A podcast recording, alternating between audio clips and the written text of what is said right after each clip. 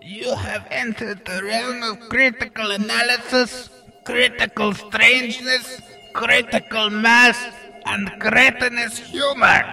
Fasten your convictions. They're in for a bumpy ride.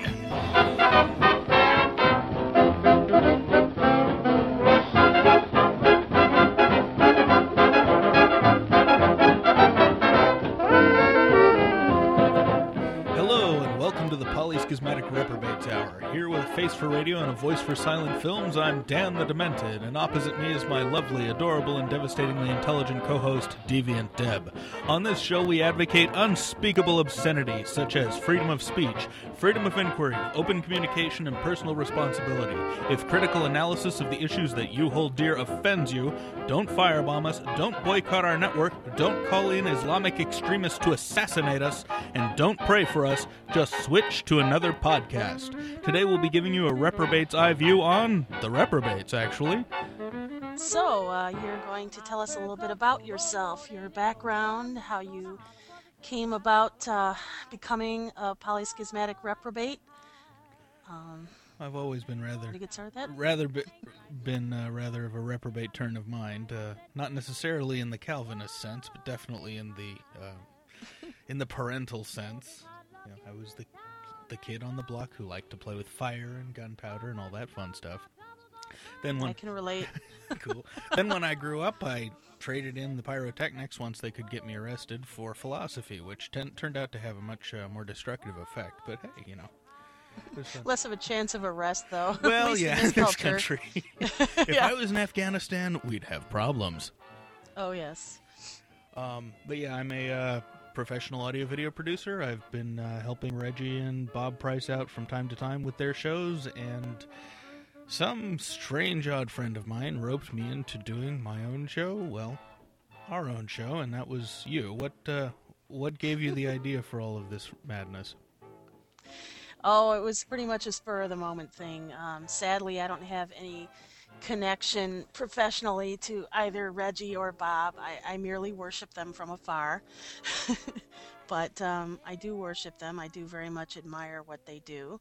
And not that I pretend to have their skills or even aspire to that level. Um, I still think that the more of us that get our voices out there, the better. Uh, and we're going to just form a chorus of I guess alternative thought when when you look at us being alternative against the mainstream which is religious and religiously conservative and looking to tell everyone in this society what they should do and how they should do it and looking to pass laws to uh, affect all of us when really they should just be doing whatever they want to do and leaving the rest of us alone Cool. So, yeah, I just it's kind of a spur of the moment thing, and I'm just getting started and learning how things work, and uh, I'm hoping you'll help me with that. I'll do what I can. it could be you biting off a lot more than you can chew, but hey, well, hey, that's been the case so far, but I've got strong jaw muscles from that kind of thing, so you know. uh, well, I might be okay then. Um, let's see how to introduce. I'm um, I'm a worldview skeptic, much like Antony Flew was, which is not to say I don't have a worldview. I'm a let's see how to how to put it. I'm uh, ra- I'm a ra- hyper rational um, atheist and a poetic metaphysical mystic. I don't even know how to go begin go about beginning to quantify it. Um, anyone that heard me on Reggie's show the other week might have some kind of idea. I think the I think the the the religious is great metaphor and it's a lot of fun and it can enrich your life as long as you don't take it seriously. And people that take it seriously piss me off. Um, exactly. That that tends to lead to interference in other people's lives. But I also get a lot of I also get a lot of fun crosstalk from other skeptics because I'm just as skeptical of my own worldview and theirs as I am of everybody else's. I have a very strong, visceral dislike for partisanship, even when it's, or maybe especially when it's my own party. So I tend to be rather merciless, and people get pissed off at me for that sometimes. Well, I, I think that's a healthy attitude. You can be uh, dogmatic in in ways other than religion. Anything, any belief system can become a dogma when you adhere to it so strongly that you can't even look at other viewpoints or even question your own viewpoints. hmm So, I, I think that you have a, a healthy sort of skepticism, which would include skepticism of skepticism.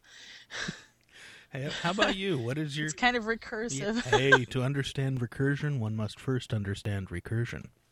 There, yes, exactly.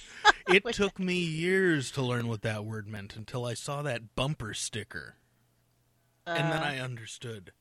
I mean, you know, I'd read the lexical definition, but seeing it used in context was always rather confusing. I'm like, mm. wait, what? Oh, that was the bumper that was the sticker bumper sticker. said. The bumper sticker said, "To understand recursion, you must first understand recursion." Oh, I saw the best bumper sticker in the world today. Mm. I, I actually laughed out loud in the parking lot. It said, "Oh, let me see if I can remember exactly how it went. Something like, um, I'm getting sick and tired of slitting the throats of all the people that keep saying I'm a violent psychopath." Oh yes, another one of my another one of my favorites is that is that one you told me about. Abstinence makes the church grow fondlers. so beautiful. That might have even been off Evolve Fish.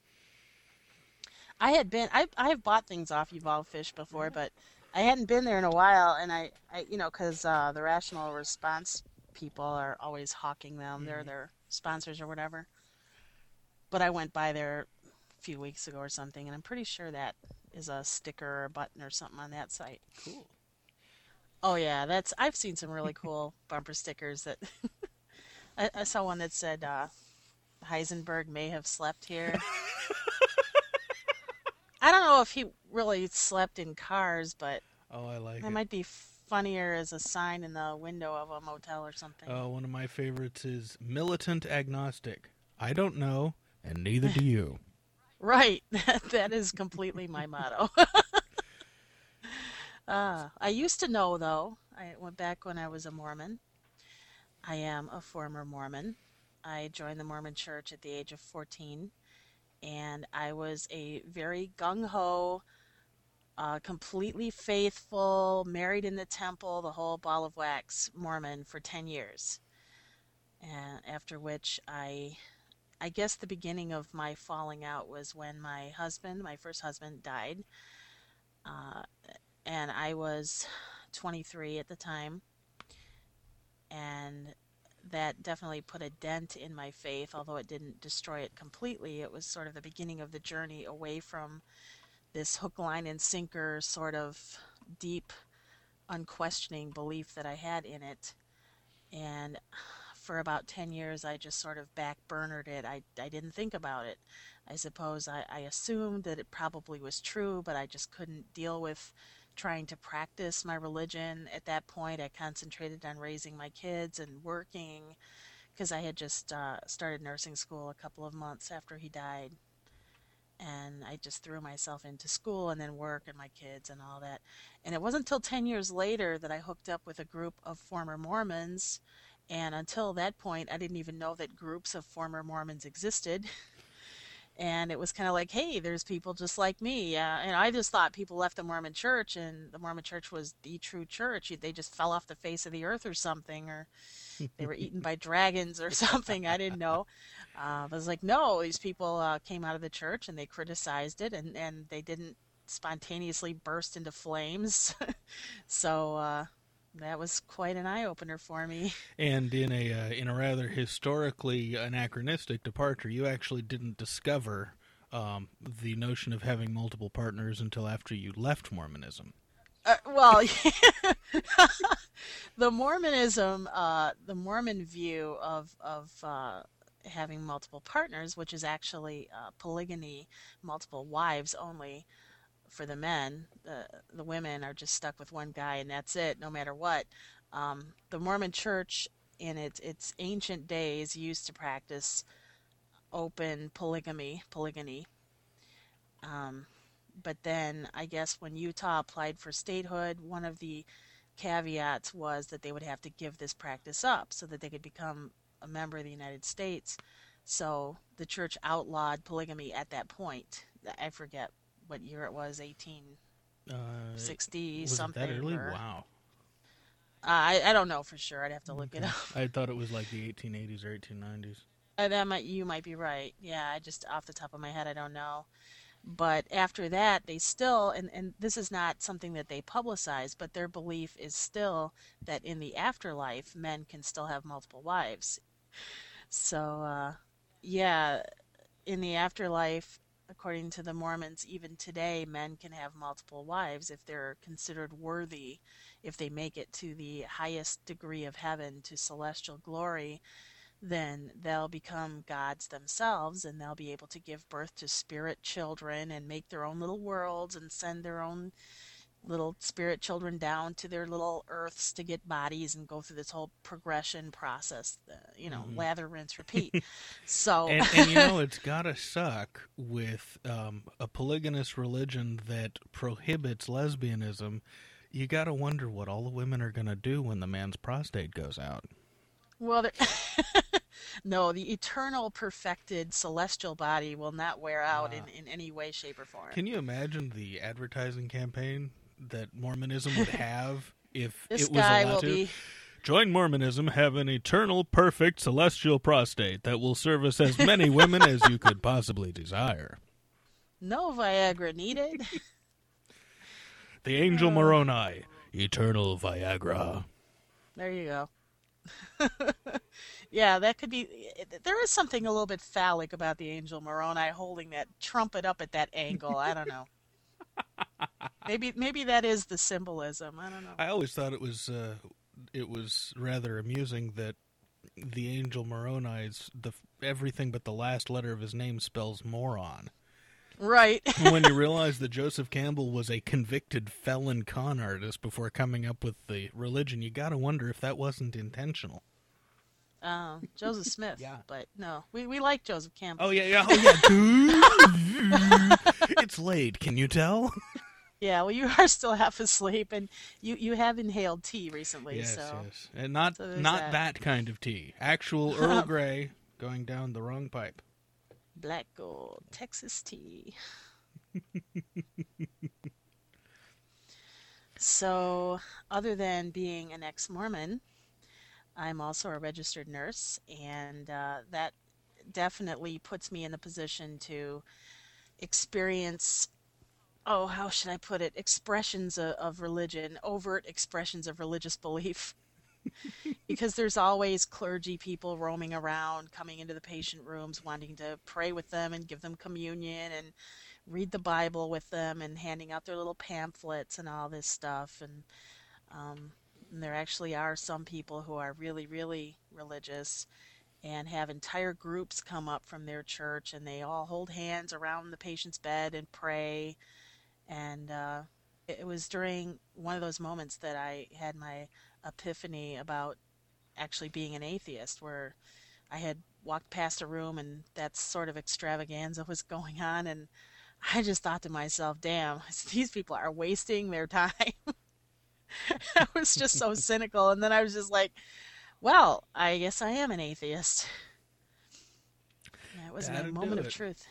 Yeah. Yeah, I don't want to get in too much to my own, just because I have this. Uh, my uh, my father is very um, uh, is in the process of attempting to build his reputation as a professional apologist. So the more I get into my own history, the more likely it is that this is going to get back to him and embarrass the shit out of him. So Uh huh. we'll get in. Well, that's- We'll get into it as time goes on. You know, it's one thing you do your own thing, but if you can avoid causing other people deep problems, as long as you have to, I'm all for that. Well, I'm going to just point something out here. I, I agree with you, but do you think that the converse would also be true? Do you think that he would really be losing a lot of sleep uh, thinking, is he going to embarrass you or make your life Oh, difficult? absolutely not. Well, exactly. And and do you notice that a lot of times that's the case with with religious people? They they're all up in arms because they're not being respected. Uh, if you do anything that they consider blasphemous, it, it's a big imposition, and Mhm. ooh, it's a big deal.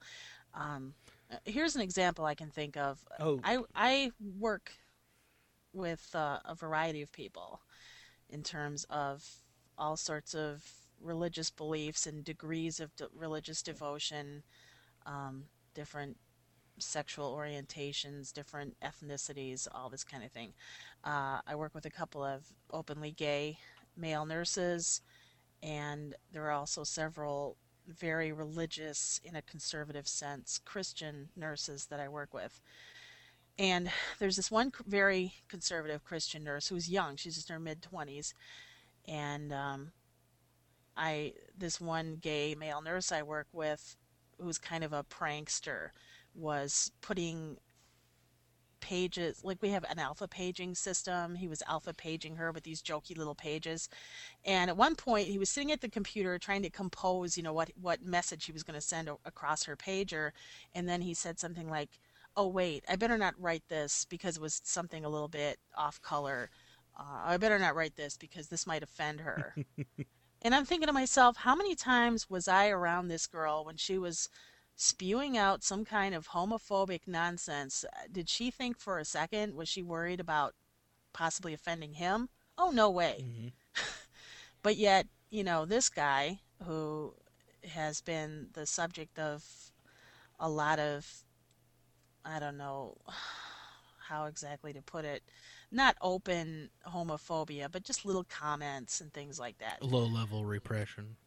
Yeah, I guess you could call it that. Uh, but here he is, all worried about offending her. Mm-hmm. I mean, to me, that just really speaks volumes. A lot of religious people are like, "Oh, well, we're entitled. We're entitled to all this consideration, and uh, but we don't have to be considerate oh, back to yeah, it, it's a beautiful thing. They, it's actually, um, I've got a fabulous example of that myself.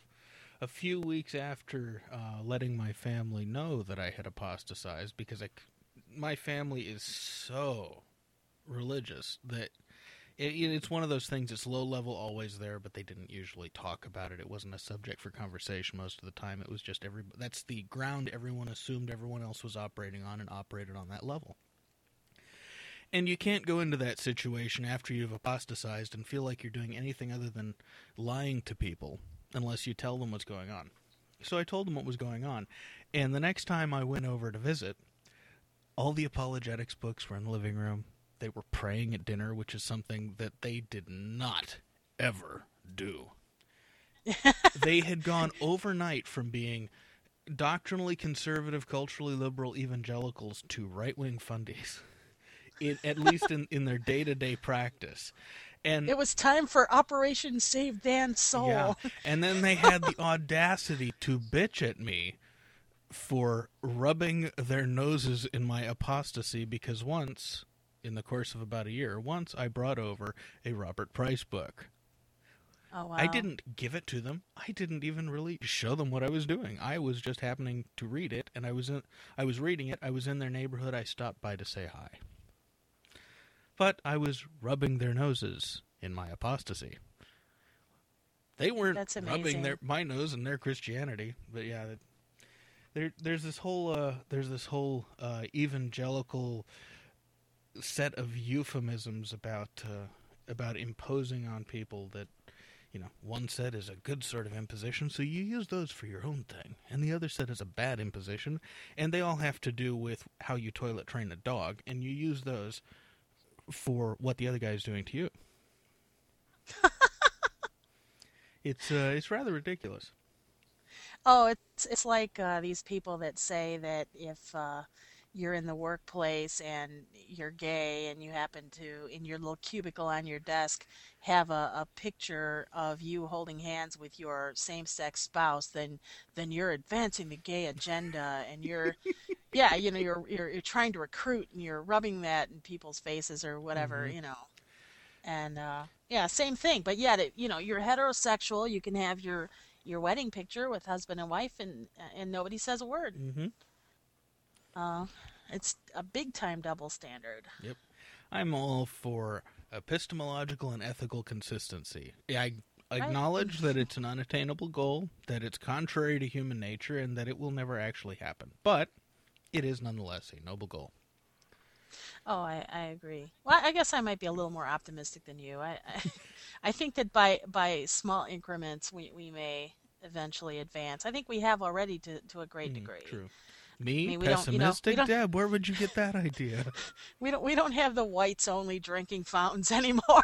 They- yes, but we Stupid we things do like still that. have the whites only laundry load, and until we get rid of that,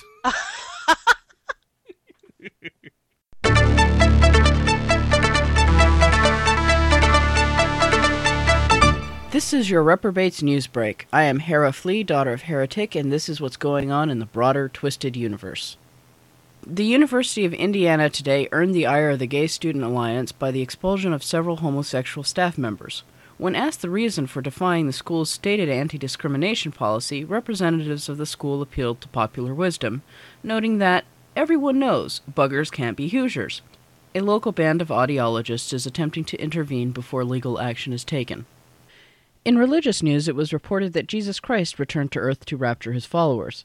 American Christians, however, declared him to be an impostor, citing his glowing white robes trimmed in gold and noting that the Bible describes Lucifer as the angel of light, so this was clearly Satan in disguise. When asked for comments, Focus on the Family's James Dobson insisted that no errors were made and that the faithful would clearly recognize their Lord Jesus when he did return. But spiritual deception on this scale was obviously part of the gay agenda. Pat Robertson was a little more direct, asking who would believe that our Lord would be caught dead in those faggoty white robes.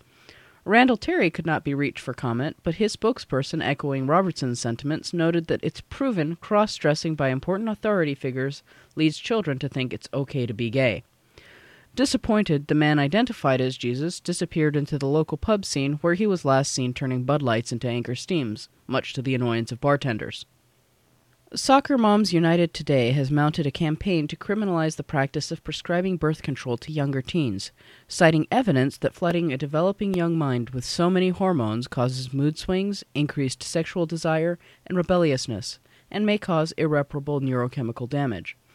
Last week, the California branch of SMUT successfully pushed through legislation which would subsidize prescriptions of Paxil, Ritalin, and other popular mood normalizers, thus making them free to anyone who needs them. Citizens Against Indecency in Family Entertainment were joined yesterday in their campaign to end the sale of violent video games to teenagers by Hollywood star Mel Gibson. Gibson, the star of the Mad Max and Lethal Weapons films, says that it's about time people realized that games like Super Mario Bros. were too violent for impressionable young children, and said that selling such games at stores like Walmart was, quote, not far off from selling crack at 7 Eleven. Gibson was unavailable for further comment, having scheduled a personal appearance hosting a showing of his The Passion of the Christ for the Community Bible Church's Vacation Bible School. For the Reprobates News, this is Hera Flea. We now return you to your regularly scheduled perversions. Heraflea will return next week with news from the world of science. oh boy. Uh, so, Polyschizmatic Reprobates Hour. We have this rather mouthful of a title.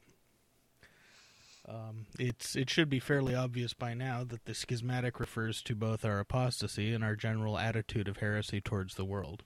There was a, a book a few years ago out called The Heretical Imperative, which is a, which is a Christian book geared towards Christians, but the attitude of the book is quite apropos. That being thinking beings, we have the obligation to commit heresy.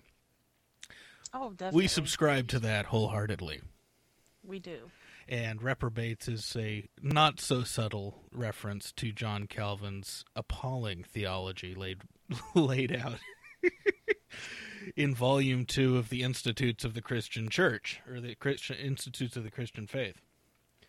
Uh, there you had the the regenerate and the reprobate mind. Gene Cook is very uh, very fond of using his presuppositional bullshit to classify people as reprobate. Therefore, he doesn't actually have a responsibility to witness to them, just to beat up on them. Right. Uh, You're already a lost cause. I'm not going to waste my breath. Right. Yeah, which goes to show you the kind of integrity that man has. Actually, it doesn't really belong. Those two words don't belong in the same sentence. But anyway, um, Gene Cook and integrity. yeah, no, they don't belong in the same sentence. And and to those of you who are curious, no, in fact, we do we do plan on having guests, but we are never having him on. We we indeed are never having people of that stripe on. we have no compunction about having Christians on, particularly intelligent Christians who are good critics of either their own worldview or our worldview or someone else's worldview who we both either like or hate. Oh, you know who I really want Hmm. to have on? That guy, I, I'm trying to think of his name's Jonathan something. The guy that uh, bought the eBay Atheist Soul. Oh yeah, that would rock. Doesn't he sound like a cool guy? Oh, he does. Yeah, we we've got no problems with having Christians on, and we probably will have Christians on from time to time.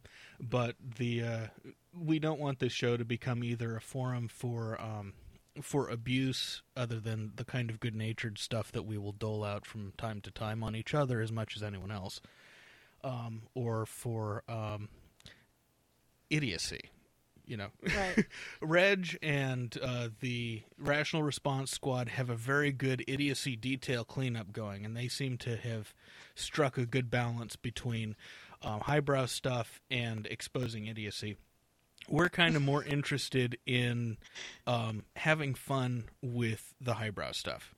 It, you know, Yeah. they already do that extremely well, so we don't have to. We get to just play at your expense, and uh, that's part of the fun of it. It's all division of labor. So, um, and polyschismatic uh, is a is a double pun. Both uh, we're both schismatic in many many ways, many of which I'm sure are going to drive many of you completely fucking insane. In fact, many of the ways I am schismatic drive Deb insane, and vice versa. So we may get into it from time to time, particularly when the subject comes around to politics. Yeah. We do not agree politically on much, on just enough to get into good fights. Um, and Deb, can you explain the other part of the poly in our name? Oh, well, that would be a reference to polyamory, which is the practice of having loving romantic and or sexual relationships with more than one person at a given time. So uh, it, it's it's an ethical type of uh, multiple relationship scenario. It doesn't involve cheating, deception, or any kind of bad stuff like that. But still, a lot of people look askance at it because it's not what our culture teaches to be correct.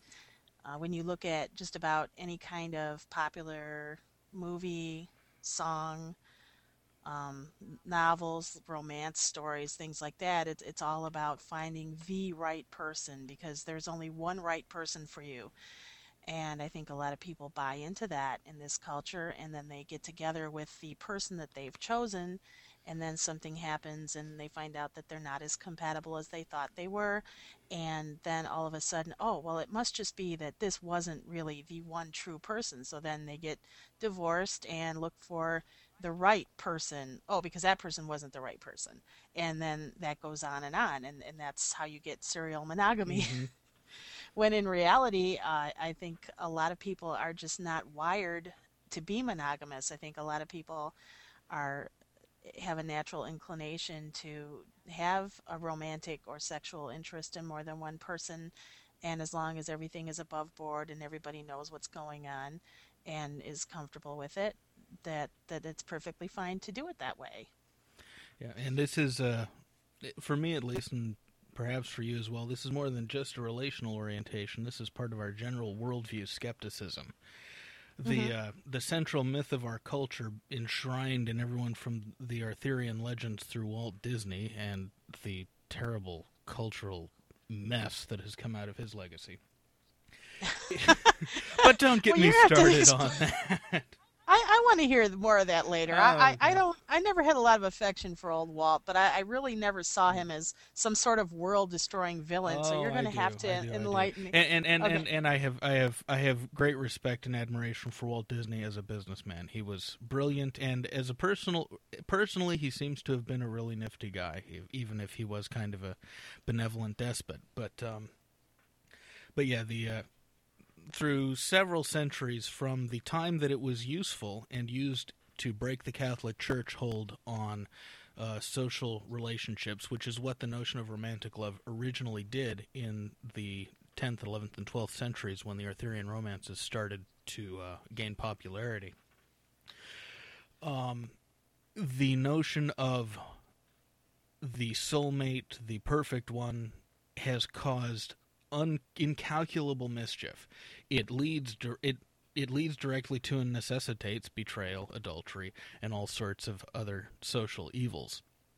And it's really hard on any sort of um, on any sort of committed relationship, even when you don't get into that territory, because there is jealousy built into the equation. Any sort of rational, rational is not even a good idea, any sort of moral love between two adult people, whether it's sexual or filial or um, or just companionable, is not a zero sum game, and turning love into a zero sum game commoditizes it and makes the people involved into sex objects or relational objects. And that, as far as I'm concerned, is completely unethical. Yeah, I, I think it's it's we're starting to turn away from this now, but for the longest time, marriage was just an elaborate form of prostitution. A woman would give up sex to a man in exchange for being taken care of. He would go out and work, and she would keep house, take care of the kids, and and basically have sex with him. That Mhm. was her payment for that. Uh, she didn't have a career of her own. She really didn't have any aspirations of her own apart from whatever the two of them planned together. And the woman was essentially a non-entity, and, and I think that's changing to some degree now, but it's still like that. Well, and there, there's been. a lot of Oh, I'm sorry. Didn't mean to say Oh no, it's fine. Um, I was going to say, especially among fundamental religious people, they really want to continue to keep that that cultural uh, paradigm going of, of the man being the breadwinner and the woman being the housekeeper, homemaker, mother, stay-at-home mother.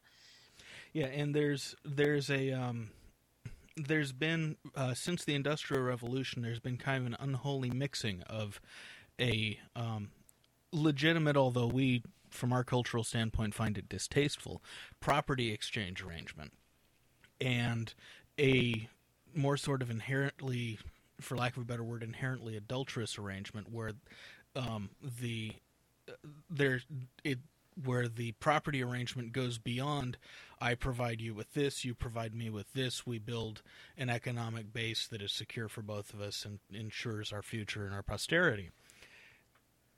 To a mutual ownership of the minds and hearts of each person in the relationship, which goes way beyond illegitimate. And when you mix those two together, you get simply a recipe for disaster. Um, no society has ever been stable having a marriage form built on romantic love, and our society certainly bears this out. Romantic love is wonderful and cool, but uh, having it uh, channeled in the way that our culture does as a sort of exclusive thought crime obligation arrangement is ridiculous. Yeah, there's for somebody that that has a genuine religious belief and is Christian who buys into that whole you've already committed adultery in your heart if you've had thoughts about another woman or something like that.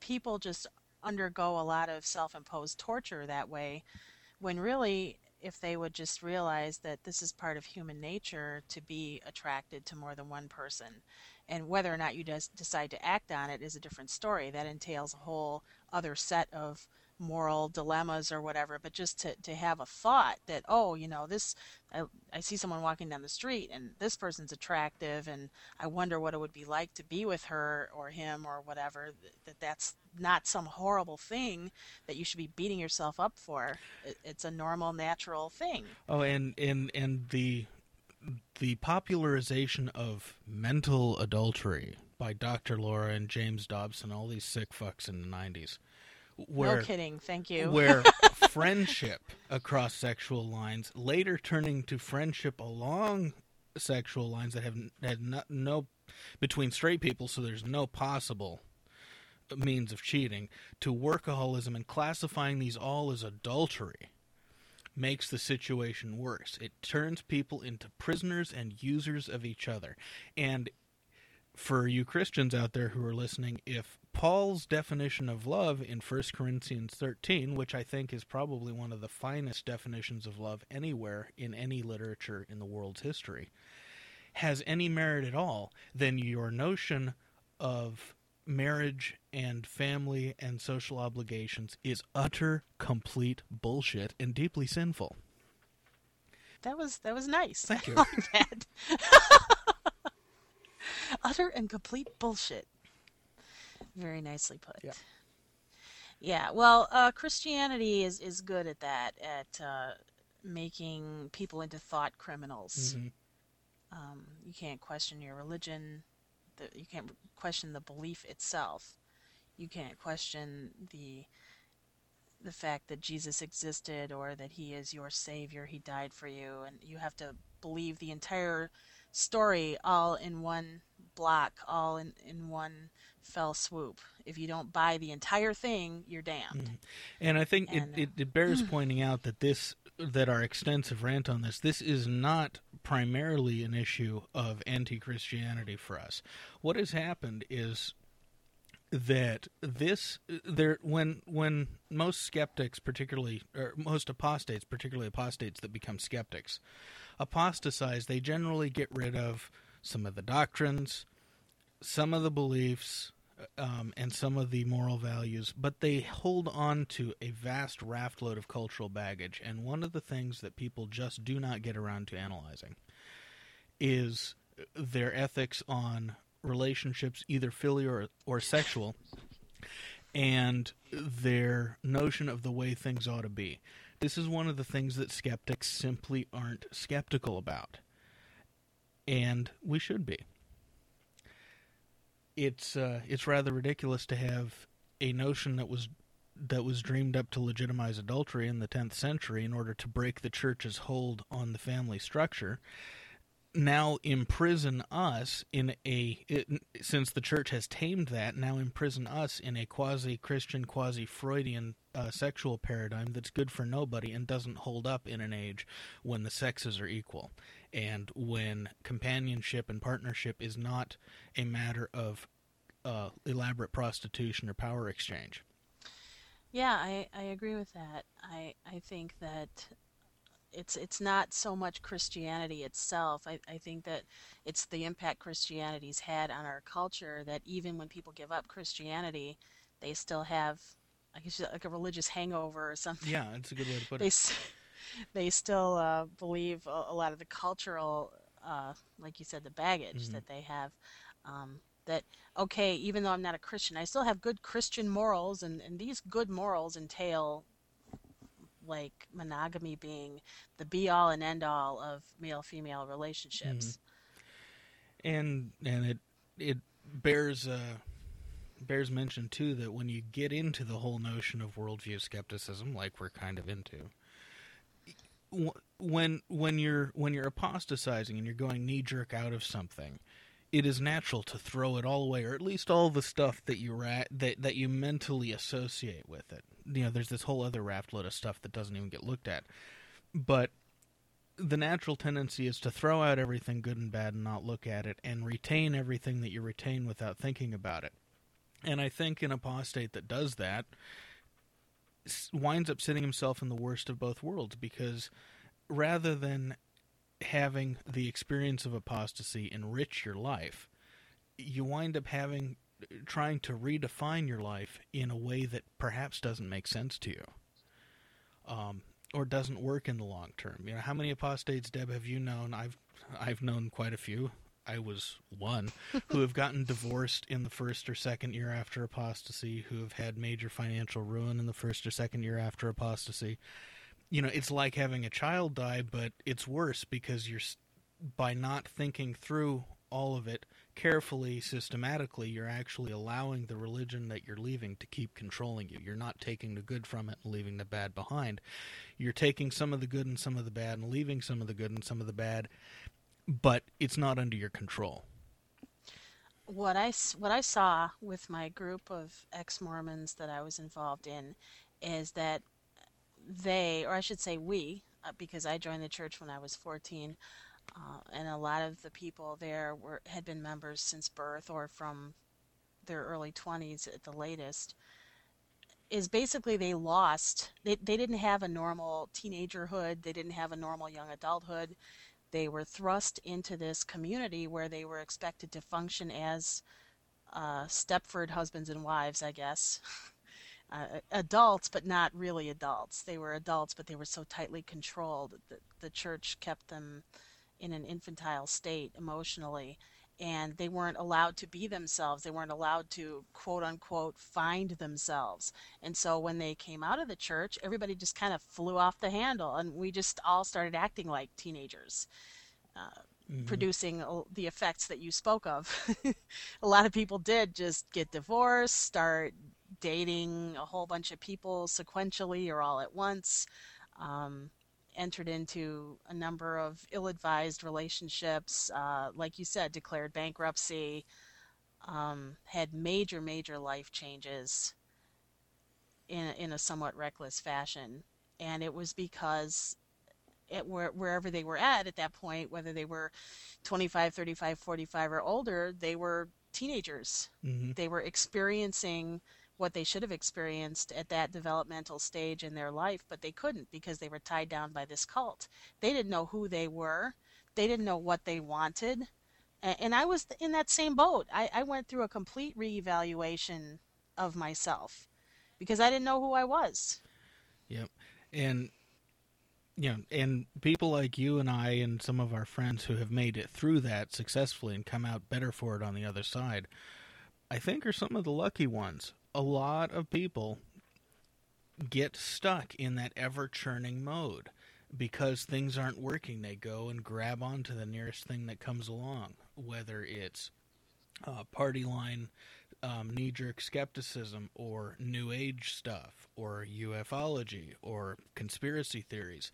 And there becomes this ever churning set of. Um, set of beliefs none of which seem to replace what was which was that which was originally lost and the life doesn't find any stability. And at that point you got to ask why'd you leave in the first place? Oh i, I think some people just uh, it's like being inside kind of a stuffy overheated cabin and then it's like 50 below and a blizzard outside and you you open that door and you you run outside and, and you get out there and you're like whoa mm-hmm. it's really cold out here so yeah. if you're not properly dressed for it you're going to run right back in that cabin because you can't take it and i think or or run to the cabin next door which which i think a lot of people did they came out of mormonism yeah. they were out for five minutes and next thing you know they're fundamental baptists or they they went into something else that was equally controlling and uh, because that's what they were used to. It's it's all they knew and they couldn't function without it. Mm-hmm. yeah and in the best case scenario you have um, when when you apostatize from any worldview you have the rug ripped out from under you. You don't know how to judge truth. You don't know how to be anymore.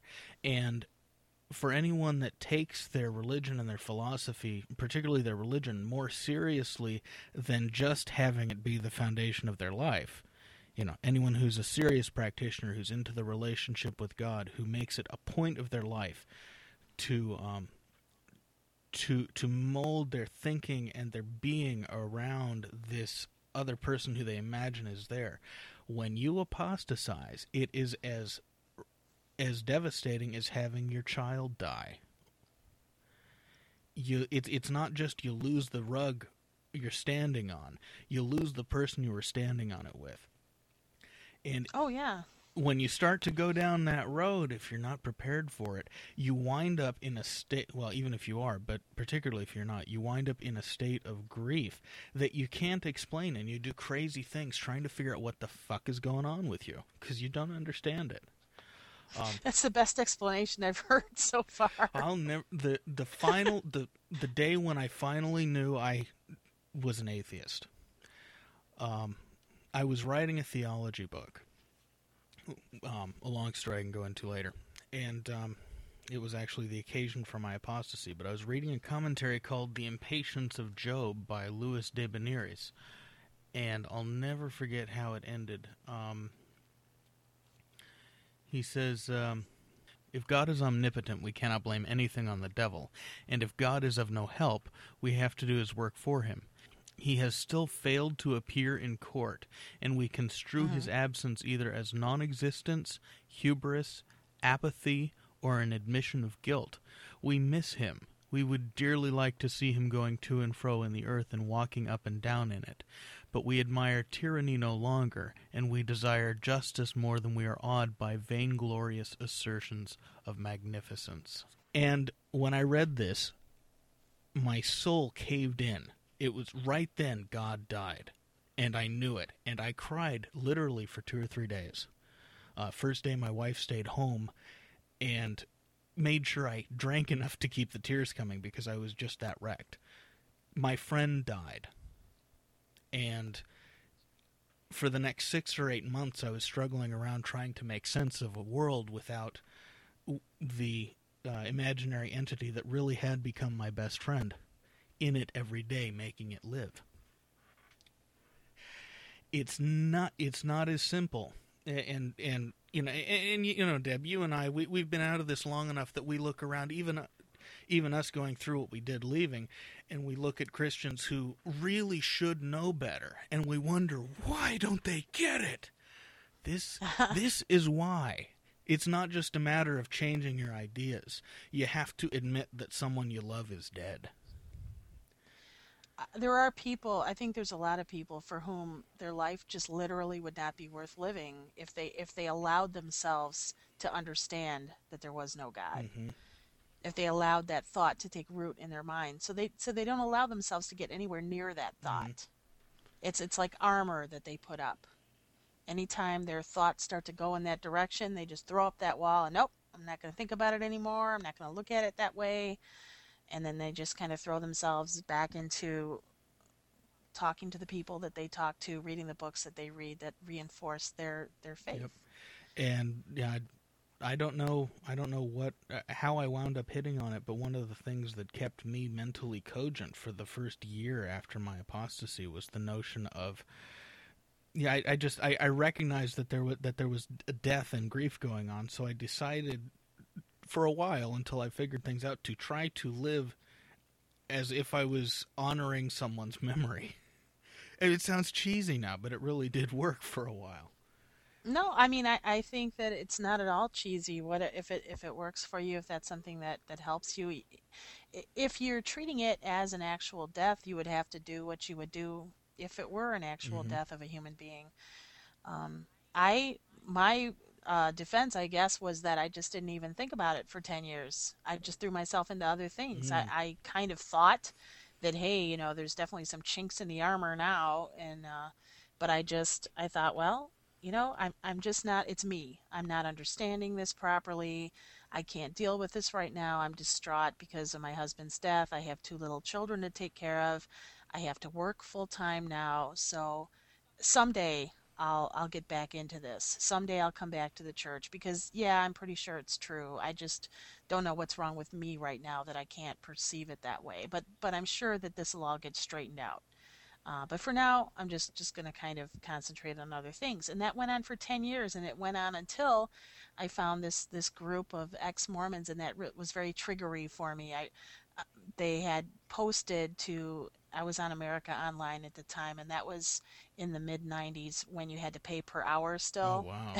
and I burned a lot of hours that month. Let me tell you, they had this little um, like message board for ex Mormons, and there were a couple hundred posts or something. And I remember just I stayed up one night just reading post after post after post of all these people telling their stories of how they became disillusioned with the church, uh, all the contradictions in the doctrine that they found, the problems that they had with the clergy, um, just all sorts of things.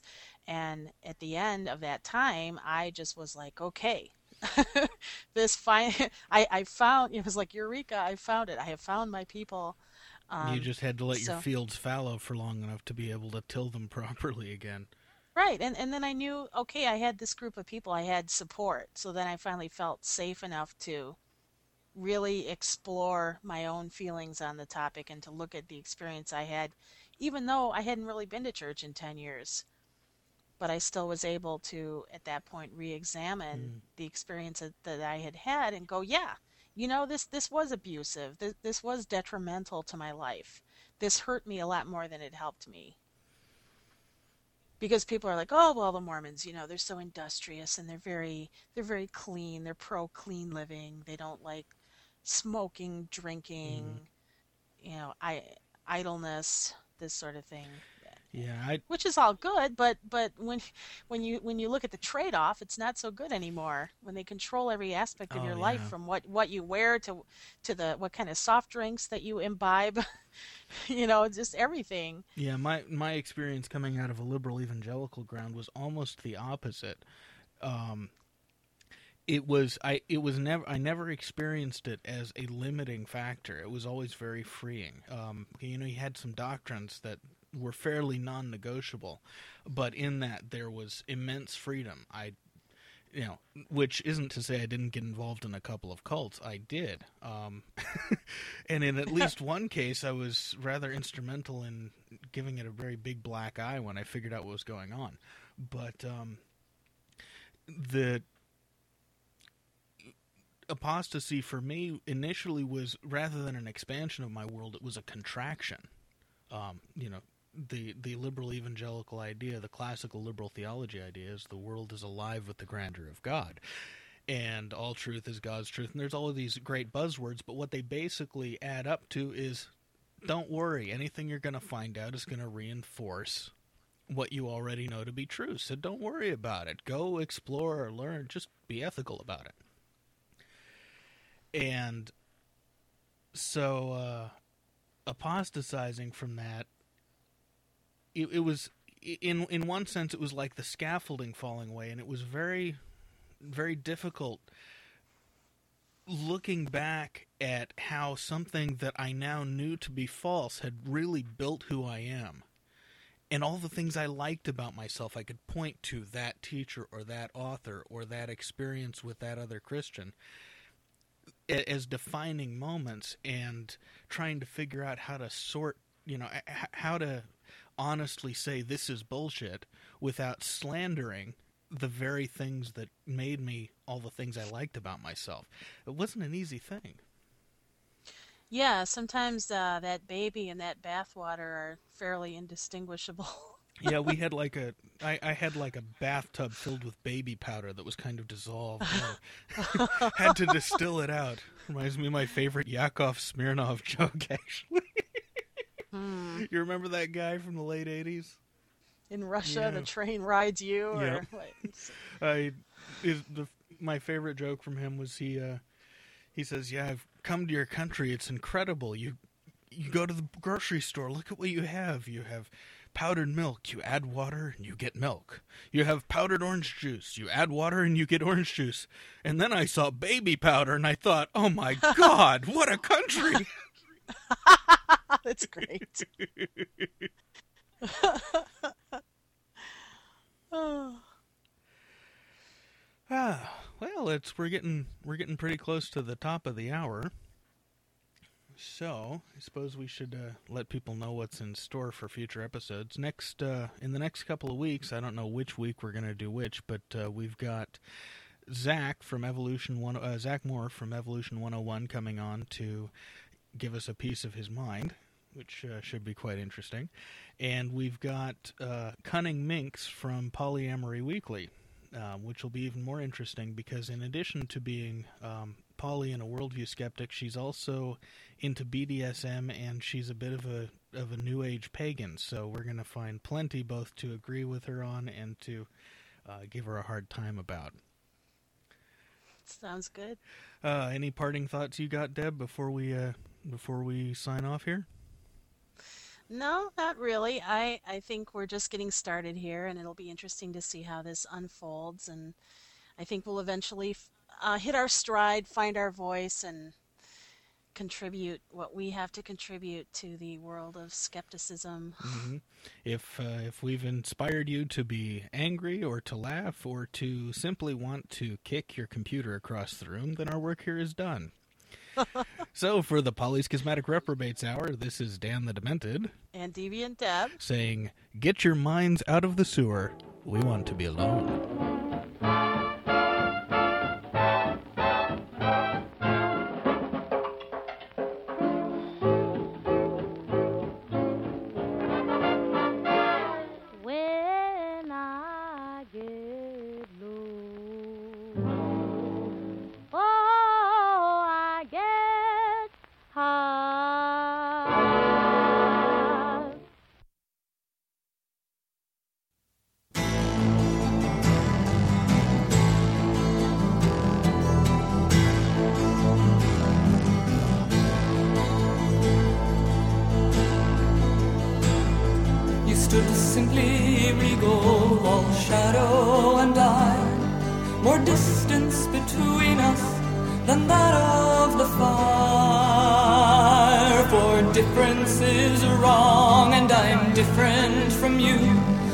You'll crush what you can't understand.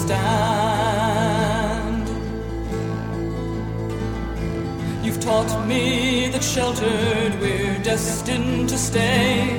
You claim that it's right we should cower this away. For man must never question what nature has planned. You said it was all by God's hand. And we're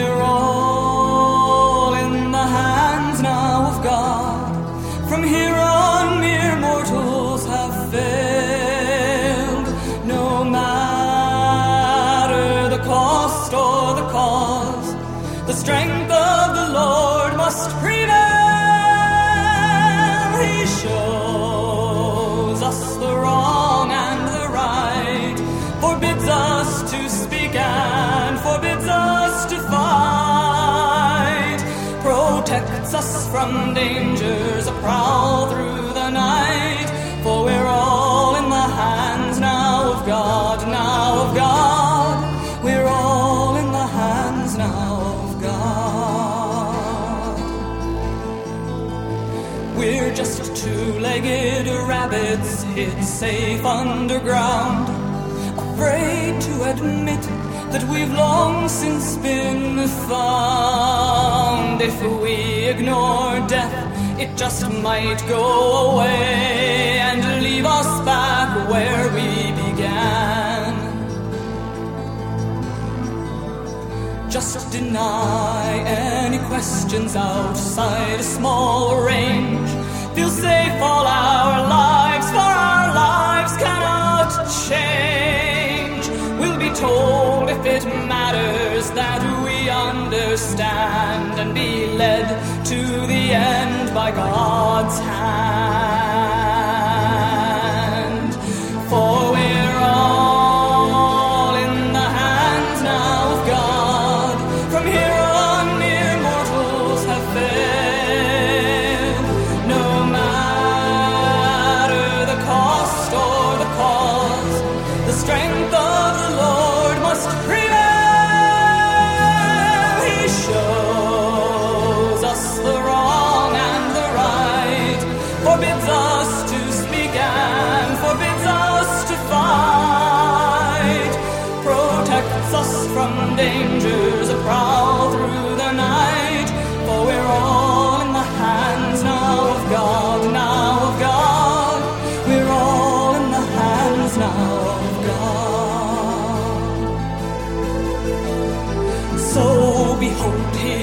triumph God's wisdom has won. Behold here the damage that can't be undone. Stagnation is good, and we're good to the core, while faith rots us like salt rots the land. If your God helps the helpless, may